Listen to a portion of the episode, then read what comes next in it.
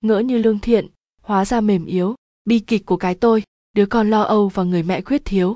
Nền tảng xây dựng bản thân chính là môi trường gia đình. Một đứa con lo âu trong lòng sẽ tràn ngập cảm giác bất lực, kém cỏi và cô đơn. Khi trẻ lớn lên trong một môi trường gia đình thiếu sự công nhận, các mối quan hệ tương lai có thể phát triển giống thiêu thân lao đầu vào lửa. Chỉ cần ai đó cho bạn một chút ấm áp, bạn có thể lao tới sẵn lòng cho đi tất cả.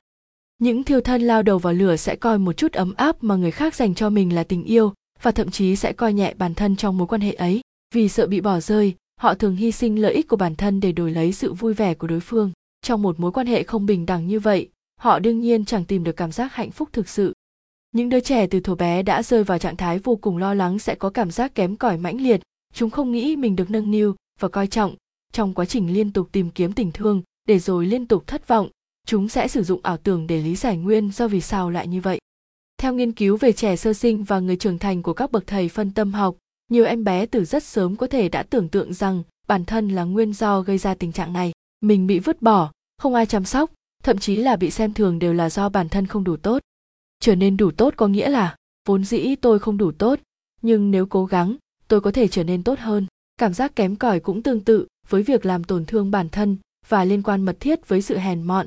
Mình chưa đủ tốt, mình cần tốt hơn nữa. Khi ở cạnh người như vậy những người xung quanh, họ sẽ rất dễ lợi dụng họ, bởi vì họ rất dễ gợi lên cảm giác yếu đuối, nhu nhược bắt nguồn từ sự tự ti. Tương ứng với đứa con lo âu là người mẹ khuyết thiếu, người mẹ này có thể là bất đắc dĩ hoặc cố ý bỏ đi, không góp mặt trong quá trình nuôi dạy con. Còn có một trường hợp nữa, là dù mẹ vẫn ở bên, nhưng không có sự giao tiếp nào với con mình. Tóm lại, đây là sự thiếu vắng vị trí người mẹ và không có ai thay thế, nên đứa trẻ mới cảm thấy bản thân giống như không tồn tại, hoặc bị bỏ rơi. Một khách hàng từng nói với tôi rằng trong ký ức của cô ấy. Mẹ luôn bận rộn, dường như những công việc đó chẳng bao giờ hoàn thành. Mẹ không bao giờ ngồi xuống cùng cô ấy chơi đùa hay đọc sách cho cô ấy nghe. Cô ấy là con một.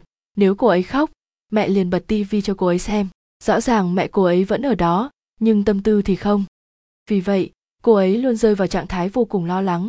Sau khi sinh con, làm mẹ, cô ấy tìm hiểu đủ loại cẩm nang nuôi dạy con cái, chuẩn bị kiên nhẫn lắng nghe và ở bên con. Nhưng mới ngồi cạnh chơi cùng con được 2 phút cô ấy đã không chịu nổi. Cô ấy thậm chí không thể biết được suy nghĩ của bản thân đã lạc đi từ khi nào. Là một người cấp tiến, có học thức, cô ấy ép bản thân phải định thần lại nhưng không được. Cô ấy cảm thấy hoang mang và bực dọc, phát cáu với con mình.